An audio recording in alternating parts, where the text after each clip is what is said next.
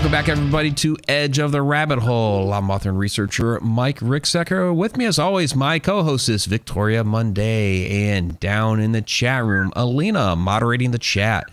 We have a fantastic show up for you tonight. We have parapsychologist Vince Wilson with us, a very learned man when it comes to Ouija boards, seances, all things esoteric. Uh, he's also he's written a book on uh, ghost hunting technology. We're gonna get into a lot of different topics this night. He's also an accomplished illusionist, so man of many traits.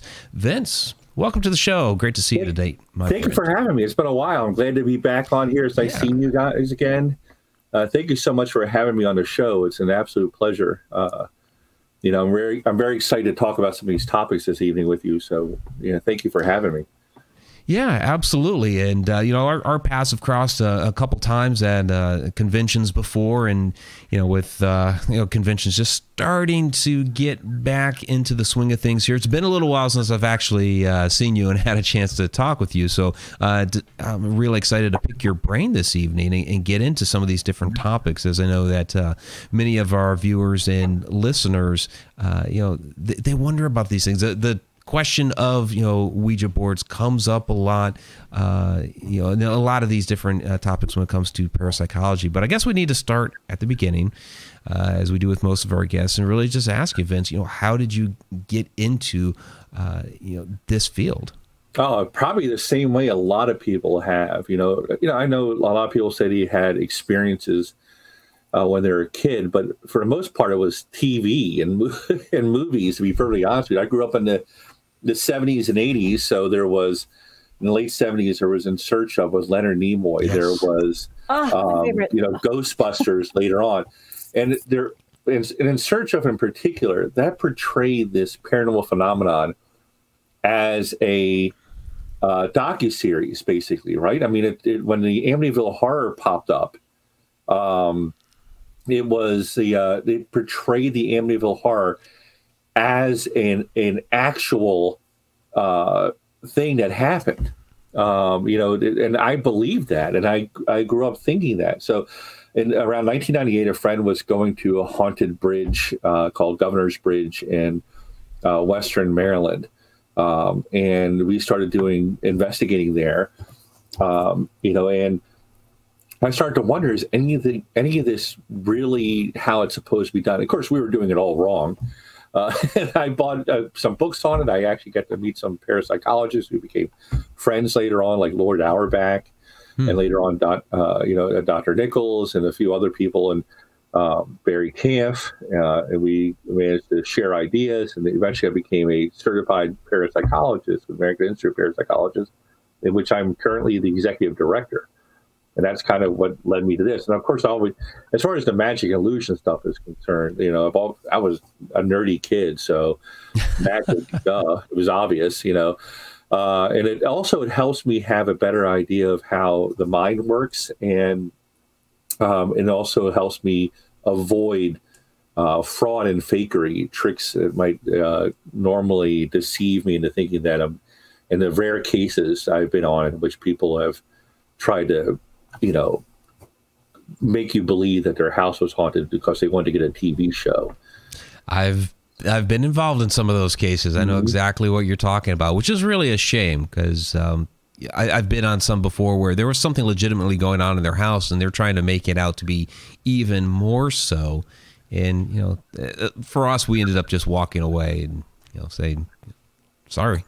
But um, so so Ouija board seances. I know Victoria's like amped up. She wants to do a seance tonight. yeah, she got um, time. Yeah. yeah, very interesting topics. I have to ask you. Um, I, I, was going to go with Ouija boards first, but I got to go with seances first because, um, you know, about a year and a half ago, uh, I was out at I won't say the event, but at this event, uh, you know they they were billing Saturday night as this you know big séance that they were going to perform, and you know it, it seemed to be you know a lot of show with uh, you know smoke and chanting. They set up like all these different symbols and these little pyro pots, all kinds of stuff. Um, what is a real séance, Vince? well, as you, what we think of as séances um, started in the you know Victorian era, the 19th century. Okay, it, it, evolved over time. Now you can argue that they've been around forever, because throughout ancient history, even people have been in, interested in communication with spirits. Or even, I mean, you could argue that every time you think of or say it out loud, like, "I wish they." This loved one who passed away was here with me right now to give me guidance. That is basically a one-on-one seance for all intents and purposes. You're just asking for guidance from the people who have passed on. Um, you know, and you have a general idea, probably all of our, our your viewers and listeners, of what a séance is supposed to look like. The round table, everyone holding hands, and that sort of thing. Uh, you know, there may be a little ritual introduction, but for the most part, uh, that's not necessary. It is helpful to give you a sort of, uh, you know, system Or eh, or a ritual that can help you um, more comfortably.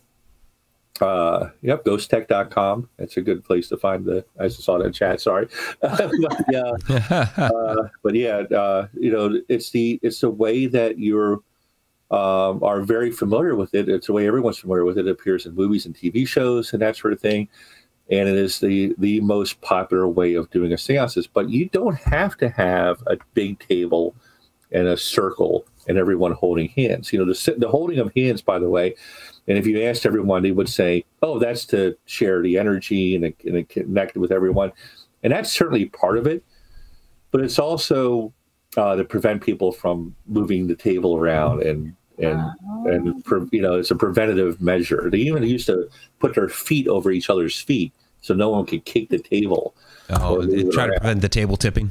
Exactly. Yes, exactly gotcha. what it's from. That's right. Most of those uh, procedures are from that uh, point. The spiritualism, um, you know, to give you a quick history lesson, most of it started with Anton Mesmer in the late 1700s. Mm. Okay, he was actually mesmerism. That's absolutely correct. Which eventually, but here's the thing: is that eventually branched out into so many different things. Mesmerism, which was uh, debunked uh, by Benjamin Franklin, you know, uh, actually there was something to it. It wasn't what Mesmer thought it was, which was magnetism and or or animatism or whatever you want to call it. It was a early form of hypnotism. This later on branched off into what we call um, psychology, believe it or not, that he eventually became that because the, the study of an interest in hypnotism. Parapsychology was psychical research in the 19th century.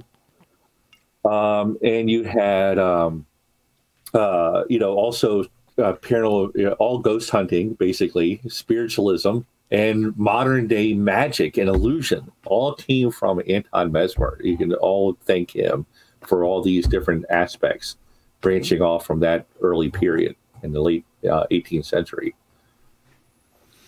Uh, fascinating. I do need to real quick here. Uh, I uh, need to recognize Dawn goes by Spooky here for a ten dollars super chat. She says she has a night off, miss coming to the show. I know she's been working a lot lately, so thank you very much, Dawn, for the ten dollar super chat. Absolutely appreciate that. Well, that's very nice. Yeah, absolutely. so, so what are you seeing in like today's modern seances because a lot of people today are still you know performing seances like i said you know I, there was one there last year uh, that i observed. Um, what do you think that people are doing um, i guess for lack of a better term wrong as compared to what a real seance should actually be? Um, it, it, it, it can be it, it should be very simple. All right um, it doesn't have to be grandiose you don't have to have extra things in it. Um, so basically, a seance can start off with everyone gets around. First of all, very important, focus on an individual. All right. Uh, or at the very least, spec- or try to narrow it down as much as you can. For example, if you're in a house and you have an idea of what the spirit is, but maybe you don't know their name, you should say, The spirit of this home, which the people have seen in this location. You know, the, the, the ritual aspect is important in this case. Okay. Um, you know, but if you, if it helps, let's say you focused on someone like Edgar Allan Poe. I'm actually doing a virtual seance this Friday. We're going to communicate with Edgar Allan Poe.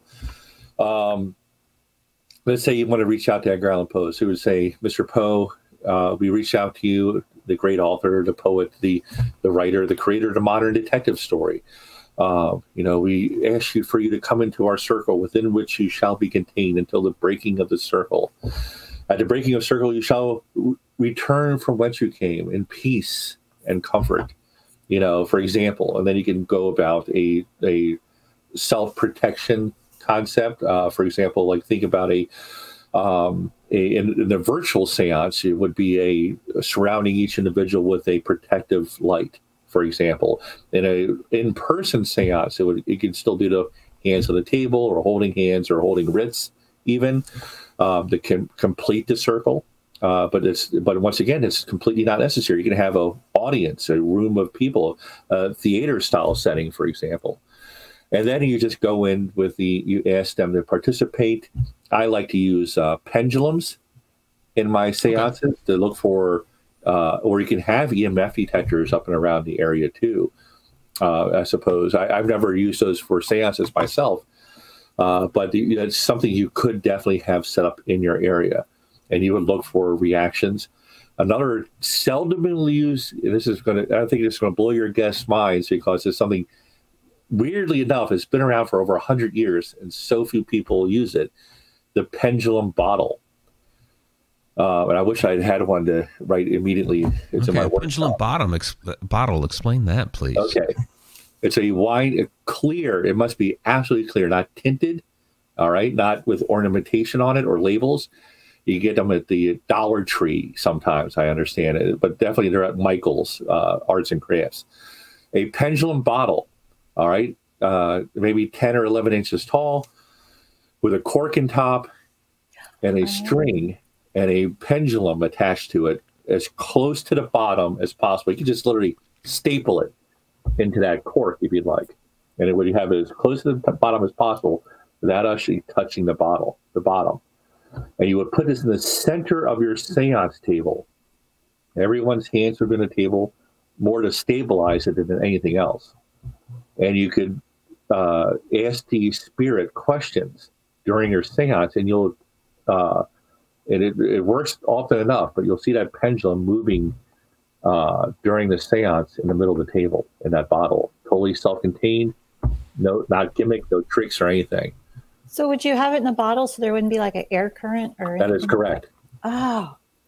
That's to prevent the That's air cool. from pushing it. Interesting. Okay. That's correct. I've seen I've seen in certain in the right environment with the right people and situation, I've seen the, those pendulums literally uh, rattle against the side of the bottle sometimes. Ooh. Oh, interesting. Because yeah, airflow is always a concern. Just mm-hmm. you know, if somebody's holding the pendulum, you know, just little movements of, of your hand can also cause uh, that pendulum to move. So that's a great method to be able to prevent some of those exterior factors from from moving the pendulum. I love it. That's a great idea. Yeah, very simple to create. I mean, some people like to fancy it up with poured wax over the, the cork and and that sort of thing. But it's it, or electric tape to the make sure blood of doves. Yep, that's the blood of your victims, whatever you know. Uh, but the but uh, all you need is the cork, a staple, a, thread, or a chain, and the pendulum. You make it as simple as possible. You want it the uh, you want it to be as close to the bottom as possible. Um, uh, but other than that, it's it's you, you can be creative with it. Oh, that's so cool. that's definitely very cool. Um, what I'm doing Friday. No. You, yeah, you're gonna try it, huh? I'll be at Hobby Lobby. I mean, a couple of early questions coming in from the chat room. Uh, we'll get to these real quick. Sarah Yusuf asking, in reality, how easy is spirit communication for the average person? Well, I think there are people that are better at it than others for sure. I mean, I think that's we can take that either through natural talent or through practice. All right, and I think people, it's like, uh, from my understanding, it is kind of like a muscle that you have to flex. You know, uh, practice can make you uh, stronger when it comes, or more experience in spirit communication. The environment can help sometimes. Objects relevant to your uh, communication can help. Intentions are important. Um, I think anyone can participate, partake, and even be involved in a seance. I, or spirit communication, I do think it's important um, that you uh, perhaps interact with a more experienced individual first before hosting it with other people yourself, or um, more importantly, doing it by yourself. If that makes sense. Thanks. Uh, sorry, I'm, I'm looking up the pendulum bottle to get a oh. photo of it. so that's that's why that's why there was the weird long pause there. I'm gonna find a photo to show everybody. This uh, pause brought to you by Pendulum. Bottle. That's right. yeah. uh, yeah. Second question here. This is from uh, Nicole from Guiding Echoes. Uh, Vince, what do you think about physical mediumship and ectoplasm? Ah, the uh, so physical mediums are controversial, all mm-hmm. right, because during the 19th century, there was quite a few of them. And now you just don't see that anymore. Now, specifically, what I'm referring to is the classic interpretation of what ectoplasm is, not the modern interpretation, which is smoke and mist and that sort of thing, things that show up in photographs. In the 19th century, ectoplasm was disgusting. It was, it was, it came out of the orifices of your body um, your ears, eyes, nose, mouth, and other places uh, we can't talk about in a family show. Um, it was, uh, and to be perfectly honest with you, it was almost always verified to be a hoax at the time. It was egg whites mixed with cheesecloth or gauze, uh, you know, and that or other materials that would be, uh, you know, palmed and and extracted from the body during the seance. Uh, sometimes they would, they would, put paper mache masks or faces or mouths in it, uh, eyeballs and that sort of thing, uh, all kinds of stuff. But that was the that was how it was in the 19th century. Now today we have a different interpretation of that, which is uh, um, you know that is the the mist you see in some uh, spirit photographs uh, or apparitions that appear in spirit photography and video occasionally. Uh, so that is the modern uh, definition of what an ectoplasm is, which ha- may have more reality to it. Uh, physical mediums, um, uh, and to go back to that one, that is uh, extremely rare. Okay, uh, the idea that a medium can physically manifest manifest objects from nothing is a, a unusually rare talent. You know, if it was more common, we'd have proof of the existence of the paranormal uh, because they would be able to do that on a regular basis in a lab, and uh, and that and that just gives you an idea how rare it is. Not saying it doesn't exist. I'm just saying it's extremely rare. Yeah, I've, I, there was. I'm trying to remember the name of it. Some uh, series that was on Netflix here just recently, where one of the episodes they were showing a, a modern physical medium, but again, kind of the controversial uh, issue with a lot of the physical mediums, even you know like a hundred or so years ago, where you know they had to have the room like all dark, and you know, all of a sudden there's like this, you know, almost like guttural whatever in the world she's saying, and you know, kind of that question. Okay, why can't this be done in the light? Why does she have to be shrouded? You know, that sort of thing, um, which to me doesn't help in their quest to make this seem authentic. Yep, I agree. I agree. You know, the it's the it's um, the studying it is is very difficult. Okay, you know, there and there are uh, aspects of it which sound like excuses. You know, uh, like you know, I'm I'm not in the right mindset. The the negative energy here. The thing is, like some of that might be true. Uh, but and it does, but it does sound like excuses and, and possibly valid valid ones. Ah, there he goes. Netflix series called Surviving Death. I think I've seen yep. uh, one or two episodes of that. Uh, but the um, so the uh, she followed up with the physical medium. Was she knows? Oh. yeah, yeah. Well, uh, Nicole and I sat down and we watched that uh, a, a, little bit. I think maybe we got through three or four episodes, and that was about it. no, I've actually experienced that, and I didn't realize that's what it was. Um, mm. And there's no nice way. To, it just looked like big clumps of snot. I'm sorry, but that's what it looked like.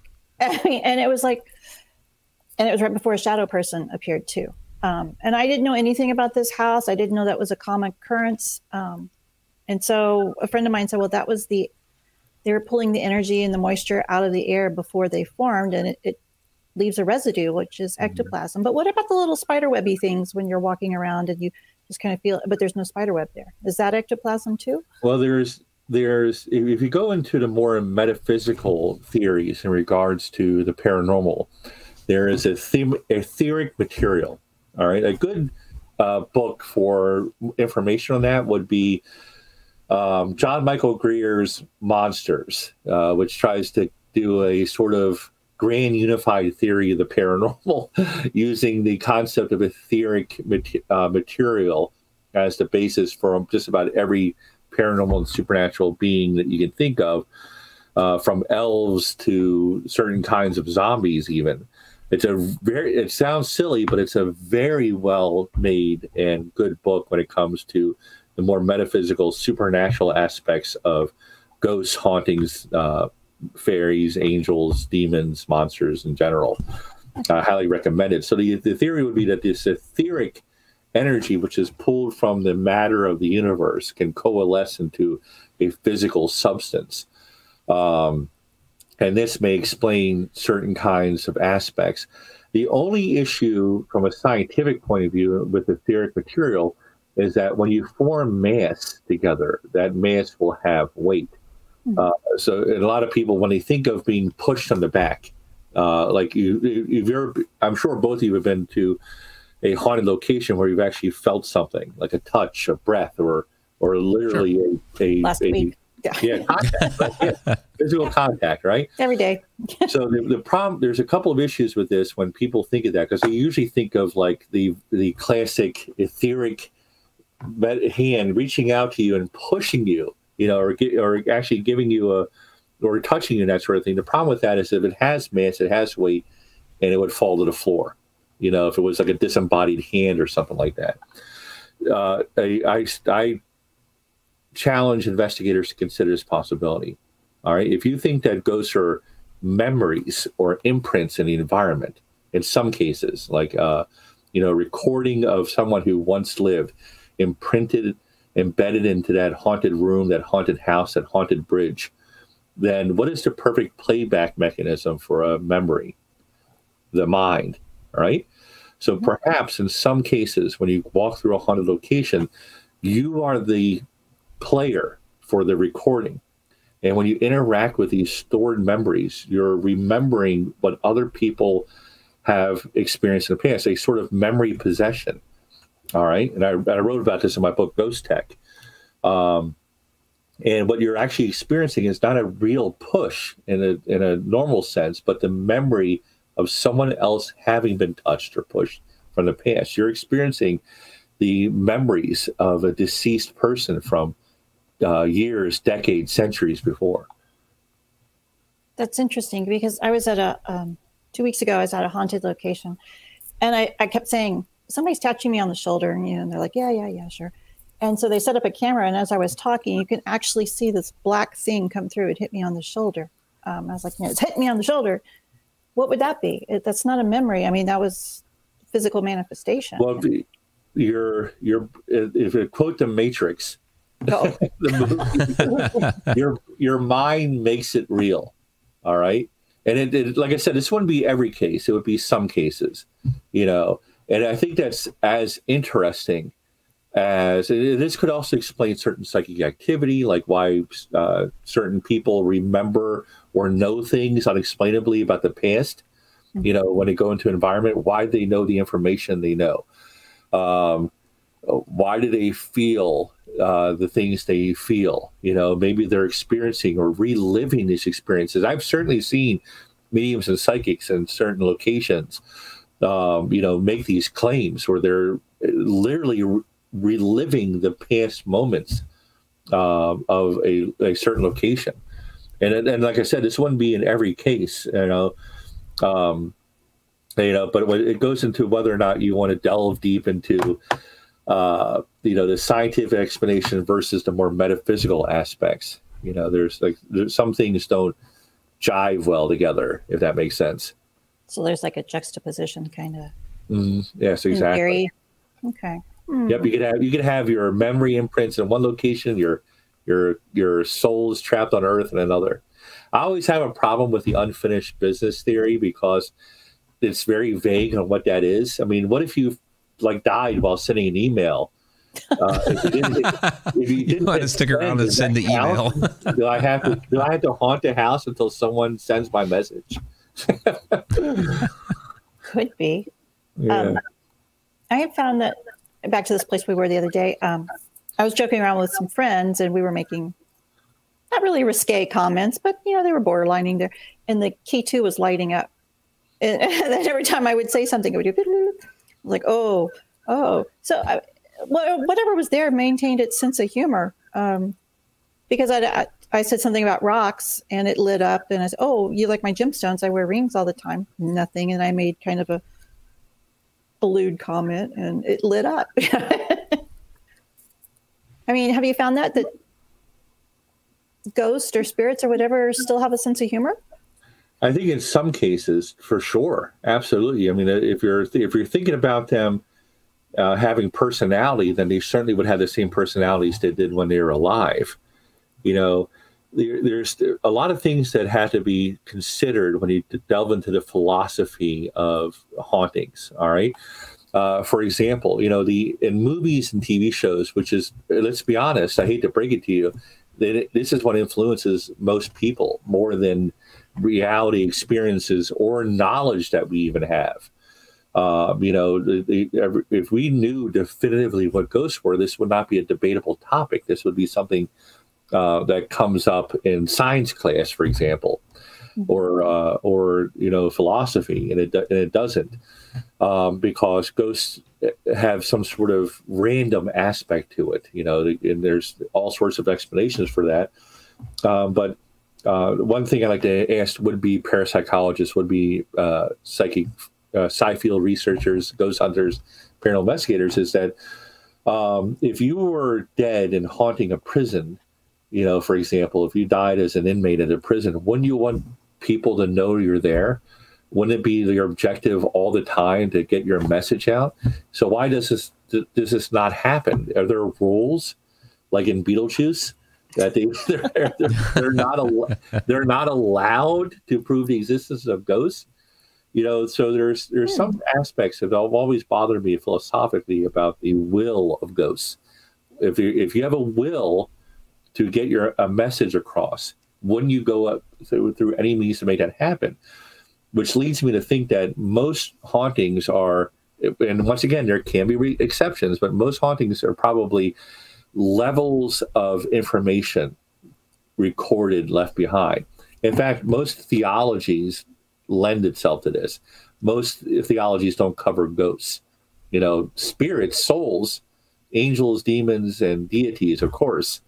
But ghosts, no. Like the idea of the haunt, a haunting, a haunted house, that's not in the Bible. You know, and don't get me on that witch, witch of Endor thing that most people bring up every time I say that. All right, all right. Well, we can go in that for another different episode. At the second uh, hour. Yeah. At the second right. hour. Yeah. yeah.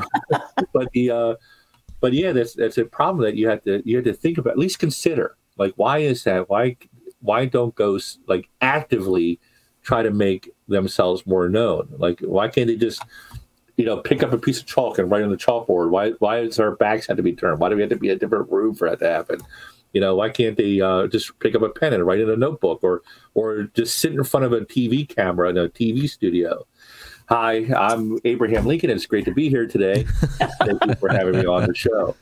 You know, this this never happens, uh, and why not? You know, why does it seem so random? You know, these are questions I I, I like to hear theories on. I, I, have a few, of course, and, and I'm not saying ghosts aren't real. I'm saying, of course, I'm saying that you know we should think consider these possibilities. Right. Yeah. A couple more uh, questions here from the chat kind of backtracking here on the mm-hmm. uh, conversation a little bit, but uh, Nicole from Guiding Echo is asking: Is that why there are certain items needed in spells to manifest things? Because the universe is pulling specific energy from different items, herbs, candles, etc. Well, yeah. I mean, you think about it that it's a, it's uh, that sounds more like a recipe, what she said, but the uh, with the herbs and spices and that sort of thing. But it's but yes, if you look at if you look at the universe as a recipe, there's like there's the fundamental forces of nature there's gravity. You know, there's uh, you know uh, quantum entanglement, quantum interactions, and things like that from from uh, Heisenberg to Einstein. The universe has rules in that regard. You know that you know you, they're unbreakable uh, as far as we know. The uh, uh, so maybe there are stipulations for allowing these uh, uh, energies with varying degrees of intelligence um, to manifest. You know, the humidity, the temperature, the uh, the electro- electrostatic composition of the atmosphere at that moment, the geography, even to some degree, can allow for a haunting to happen more easily. Mm-hmm. You know, the uh, popular theory with parapsychologists is that uh, the imprints that we talk about, uh, which is the thing you can study. You know, if you're think that if you think it's souls, it's good luck. those, you know, that's fine, and I'm not saying it's not, but that doesn't. Uh, it's not something you can prove. It's something you believe in. All right, and that's something that's not meant to be provable. If that makes sense. what All about right? reincarnation then? When oh, people... there's evidence of that. Sure, the parapsychology yeah. has been researching that for years. Um, you know, but I'm, I'm, just talking about souls as a haunting specifically. Oh, okay. Yeah.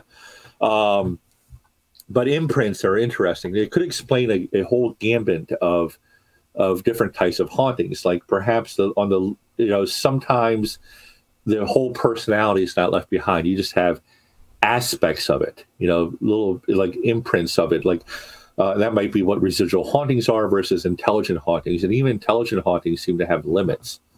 You know, there's there's yeah. very there's very few documented cases of of uh, you know ghosts remembering things years later, and you never hear of ghosts like uh, from 150 years ago figuring out how to turn the TV on on purpose or or flicking light switches or things or learning how to send an email for example. You know it seems to be limitations on on that sort of thing.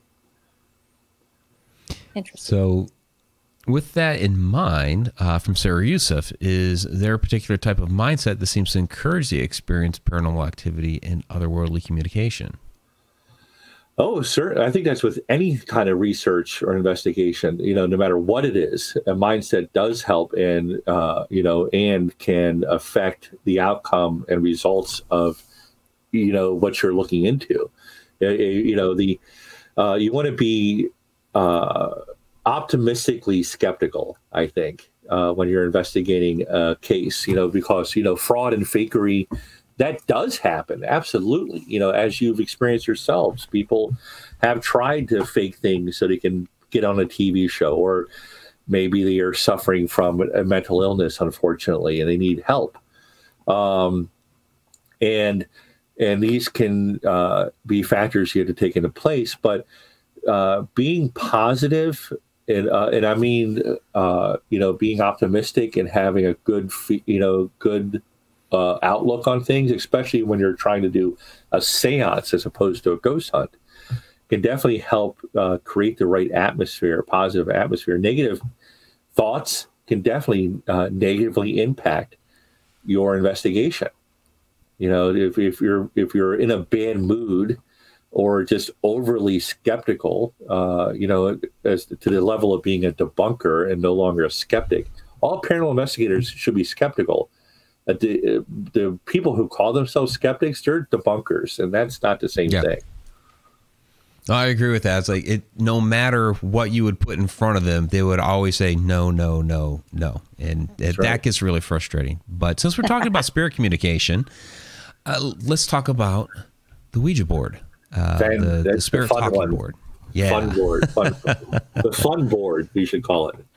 All right the uh, it was it, uh, the Ouija board as we know it today. In fact, the, the word Ouija board was uh, based on talking boards, which were room sized. Believe it or not, can you imagine a room with a marble floor and a, a podium that would move across the room with people on their hands with their hands on a tabletop rolling it across the room to different letters and things like that. So the Ouija tried that on Stranger Things, right? Like the whole right. wall. I've seen rugs like that. What if Roomba goes off, you know, and you have the big rug? What What well, happens? unfortunately, this existed before the Roomba. Oh well, my Roomba doesn't work very well. It keeps going to no, no. But the so you could argue that the Ouija board is the home version of the more portable version or travel kit version, I guess, I suppose. Invented in my hometown of Baltimore, uh, the Ouija board was.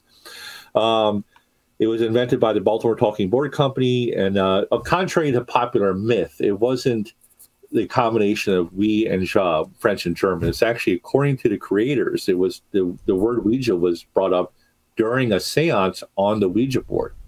So my big question on the um, for your listeners is would you use a Ouija board? So how about Mike, Victoria, how about yourselves? Would you use a Ouija board? Yes, I, I never can get them to work, Mm. but I would Mike, try. how about yourself? Um, I mean, I have tried a couple of times. Uh, This this is my take on it. That you know, it's a tool. If you know how to use it properly, it's a tool. I'm a bit more comfortable using my digital audio recorder, and I know before the show, uh, we started talking about that a little bit. The difference between the uh, you know a digital audio recorder and uh, the Ouija board. But I believe as long as you know how to properly use the tools, then then it's fine. And that's where people get in trouble is when they don't know how to properly use it. Yep. So here's here's the my controversial hot take. All right. So and by the way, those are good viewpoints you have there. Thank All you. right. The Ouija board is safer than EVP. All right. The and, and let me explain that. Every person in this room, and if you say you don't do it or have never done it, you're lying. I want to say that right now. the uh, every person in this room has started the EVP experiment with what are the words? Can you guess?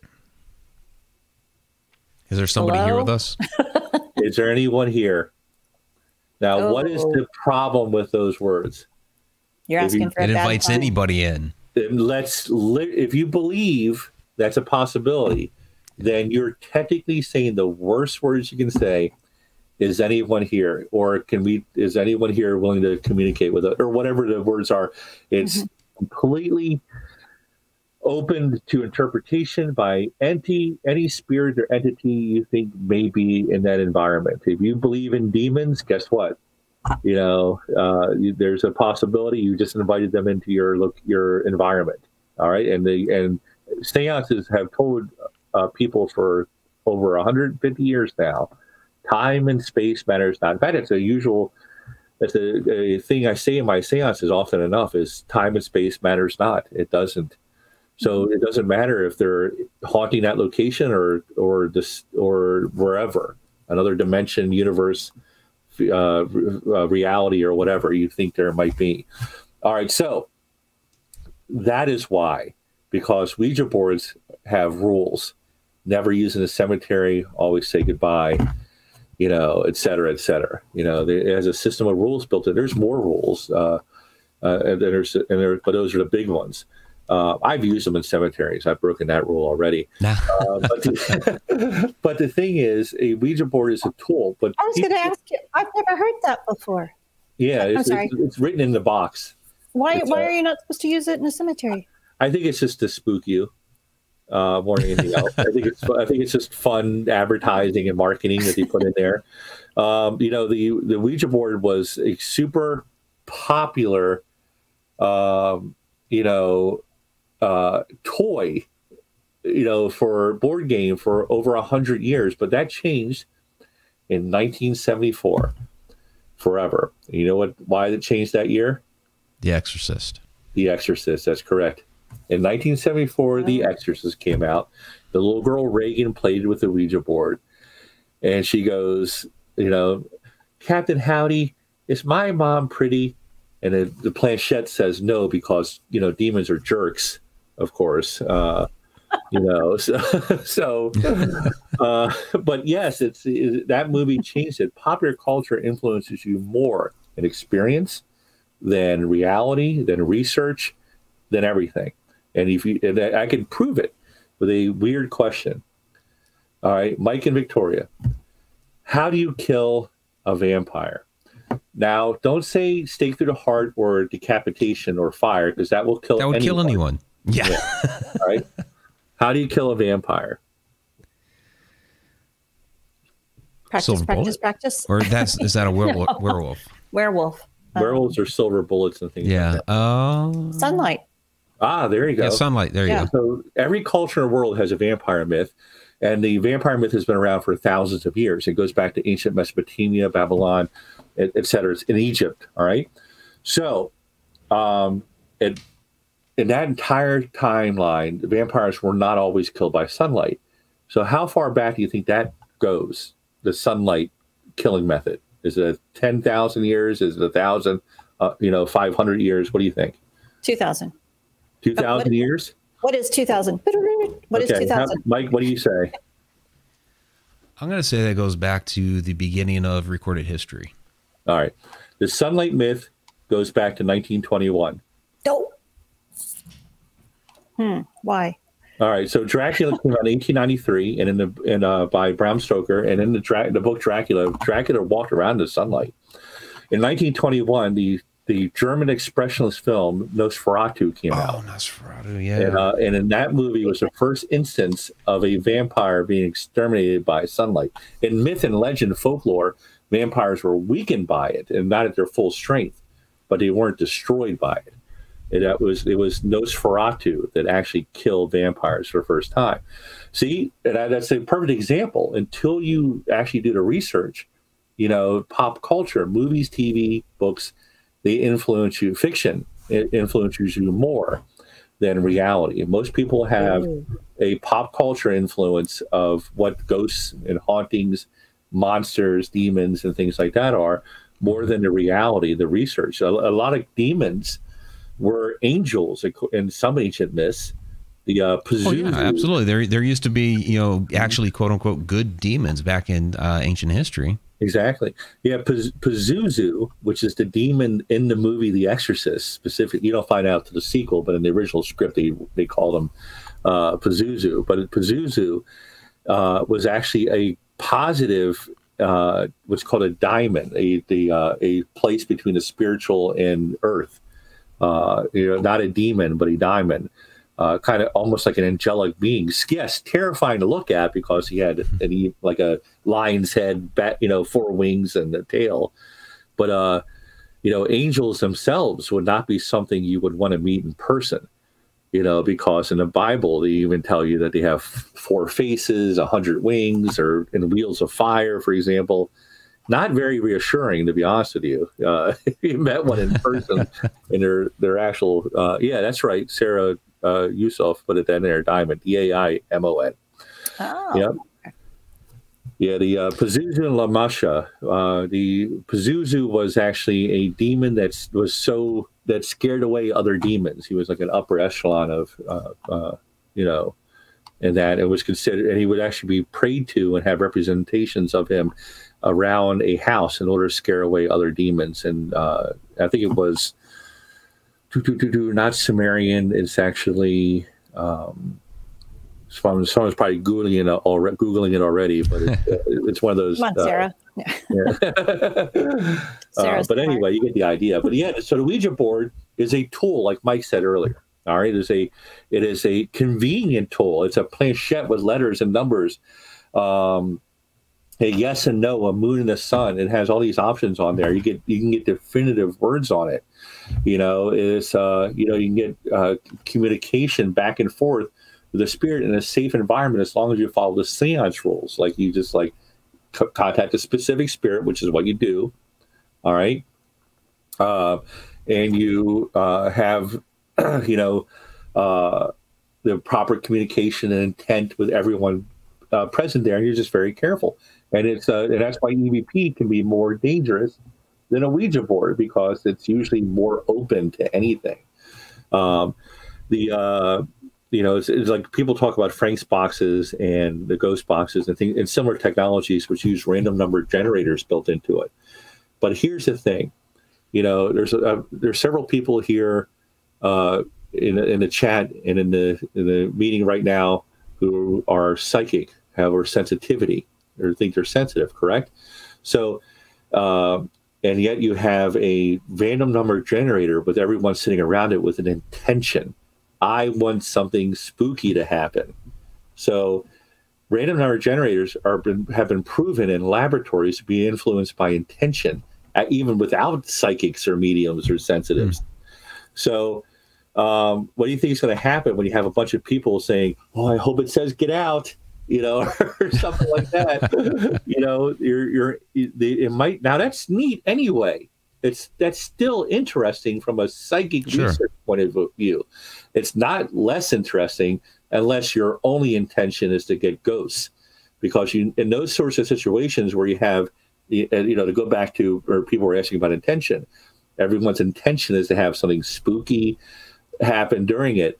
You could be influencing that that RNG uh, in that device mm-hmm. because you want something to happen. And it could be you doing it, which is still interesting, but not the ghost. Right.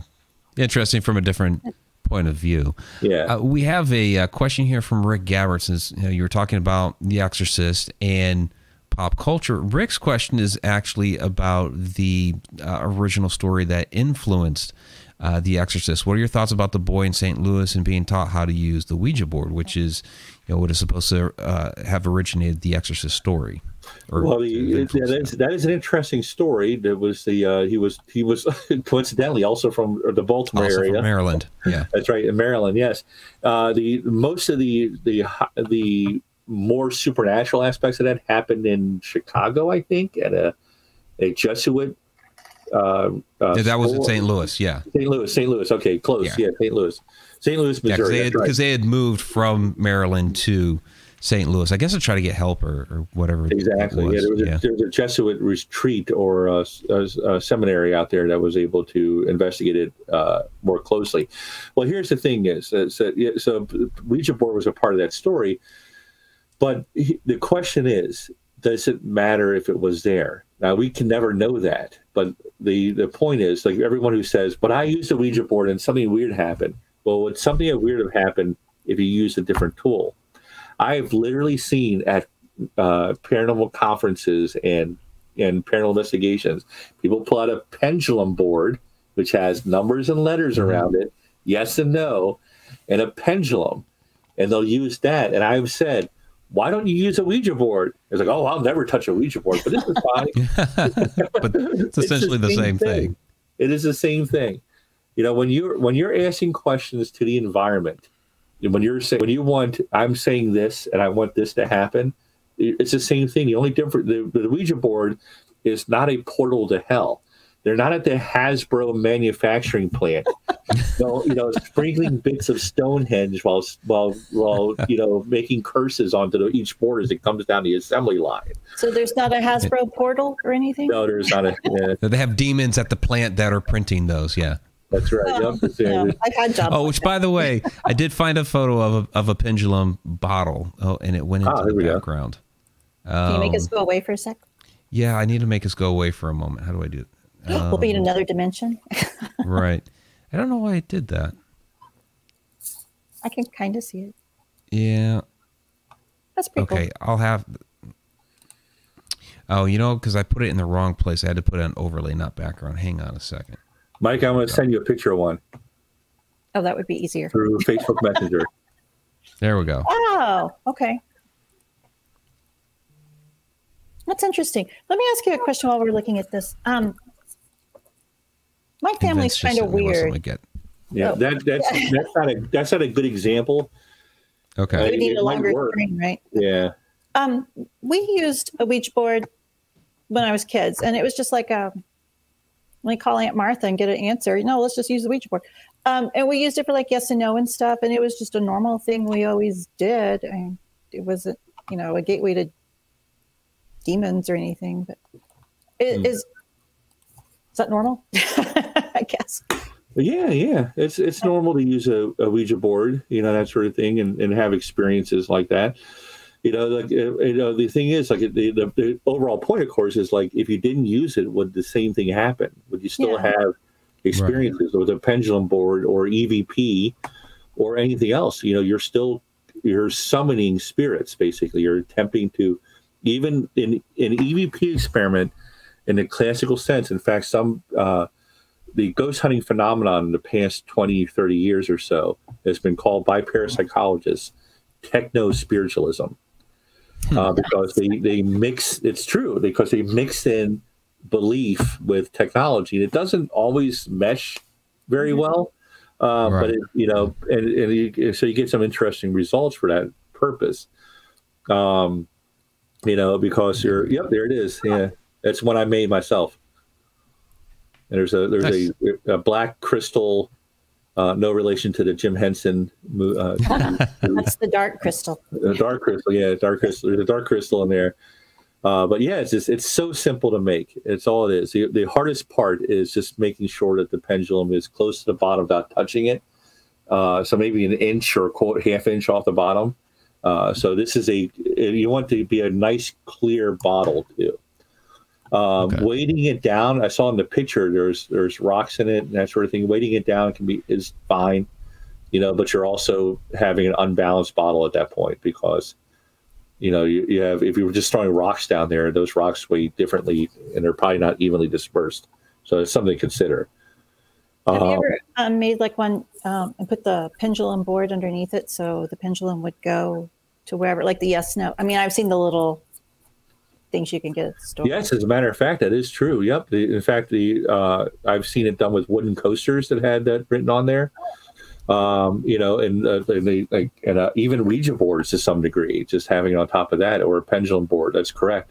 Um, you know, and, and of course you can answer to move in specific, uh, you know, directions. Like say move left and right for yes or no, or or back and forth or around in a circle for you know to verify that you're here. Uh, mostly they're used for verification purposes, like so you know, you know the spirit is here, you know that the ghost is here, for example. Uh, so they work best for in that regard. Um, you know, and it can use be used in conjunction with uh, seances and uh, or ghost hunts and paranormal investigations. You know. Yep, she's gonna make one. I can. I uh, send me pictures if you if you make a if you make your own spirit bottle. Definitely send me a picture. I want to see it. Have you ever had a pendulum just lie to you all the time? Like, why? Why would it do that? First of all, I mean, every Well, the- pendulum I've ever had, it's always lied to me. there's there's definitely possibilities there. Maybe maybe it's a demon, you know, or or maybe it's just a. So it, let's let's ask this question: If you were a pathological liar in life, would you Uh-huh. stop being one because you're dead? So I have one following me around, guiding all the pendulums. I mean, I'm talking over my entire life. I mean, different ones every single time. It, they never, they never tell me accurate information. Ah, well, if you if you consider yourself sensitive or psychic, it could be your own uh, influence counteracting that of the the spirit. Okay, Yeah, that's definitely a possibility.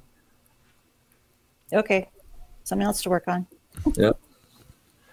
So uh, let me ask you, Vince. These these people that um, seem to get in trouble with uh, Ouija boards, I, I've always kind of chalked this up to because you hear about the the stories of you know, like the girls at the slumber party, and I'm not trying to be sexist or anything, but I've had people, women, tell me this story. Yeah, I played with a Ouija board at a at a slumber party, and this, you know, all these bizarre things ended up happening that you know spooked them, and they you know ran out of the room. But um, it always seems to me in those cases that you know you have you know the girls are playing around with the Ouija board and they're trying to ask questions about you know okay this trying to like trick each other or fool each other with the board. And um, is there the interaction they end up getting with the the spirit in that case? Is that just a, a ticked off spirit that enters the room because they're trying to to interact and you know it's just a bunch of goofy kids? Is, is that what's happening in these cases? That's definitely. I mean, hey, all those theories, uh, you know, are as good, you know, as good as any other one. So you might have the, you know, there's, uh, uh, I mean, look, look, look at the, all the gambit of possibilities if you, depending on what you believe in. If you take a more paranormal, and there's a difference between paranormal and supernatural. All right? paranormal is science might explain it. It's just beyond our understanding currently. It's above normal, beyond normal, right? Supernatural, well, you can never know until you're dead. Basically, that's when you'll find out if the supernatural exists. Um, it's if you're investigating the supernatural, you're doing it for uh, self, you know, self fulfillment, basically. you know, filling your curiosity or spiritual learning and that sort of thing. Uh, but basically, that's about it. Uh, you know, paranormal, it's like that's something that can be maybe documented, proven one day.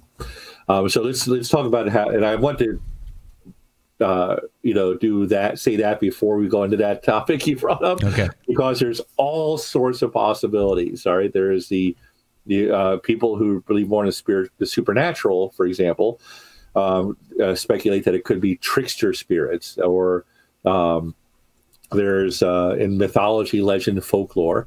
There's trickster beings who they're, they, they basically exist solely to to mess with us. uh, Loki in Norse mythology, uh, you know, there's there, there's uh, and Fox sisters, uh, not the Fox Oh, sisters, yeah. but Fox Fox spirits in every myth, basically, and every myth there's uh, where there's a culture that, that worships fox spirits. The foxes are usually tricksters for some reason, and these animistic, um, you know, uh, entities, for example.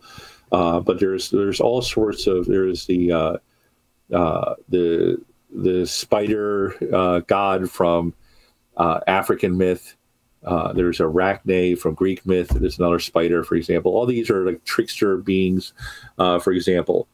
Some of you may have read the Trickster and the Paranormal, for example, which is a book that covers some of these aspects. Um, and then there's uh, demons, of course, imps. There's even, if, you want to go deeper into it, you can even argue there's a possibility of elves and and and fae that uh, that could be interacting. There's also a possibility that the the uh, if you have a medium, psychic, or sensitive in your group, they could be un, unconsciously uh, through some sort of poltergeist type phenomena influencing the situation as well. Uh, that's Anansi the spider. Thank you so much. Yep. Uh, Sarah, Sarah, you are powerful with the information tonight. Um, Anansi the spider. Uh, so, and then there's, um, uh, if you go into the more paranormal aspect, it could be the psychic influence from mediums or psychics. It could be uh, poltergeist activity or micro PK fluctuations, and it could also be, uh, you know, an entity, a a, uh, imprint that has a jovial, you know, has a jovial personality type and influencing as well.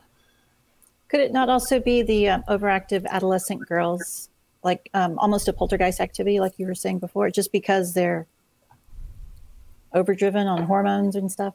Oh yes, that's, that, that's definitely definitely something that cannot be dismissed.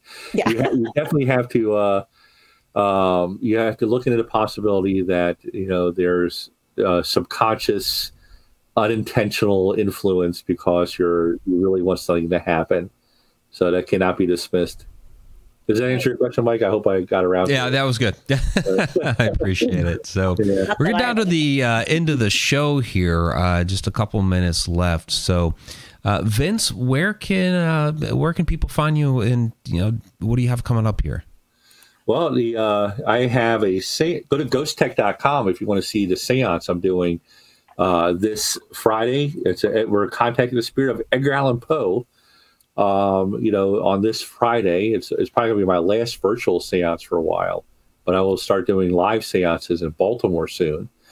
Um, and then uh, if you want to see some of the, I incorporate magic, folklore, myth, and legends, uh, ghosts, and the paranormal in my magic shows. Uh, you know, and it's always uh, I have a new show coming out called ESP, which uh, theatrically reproduces, uh, unless some of it's real, uh, the concepts of psychic activity. Uh, you know, and it's I've gotten some really amazing interactions with um, with audience members for that reason. Like, for example, I have this set up right here.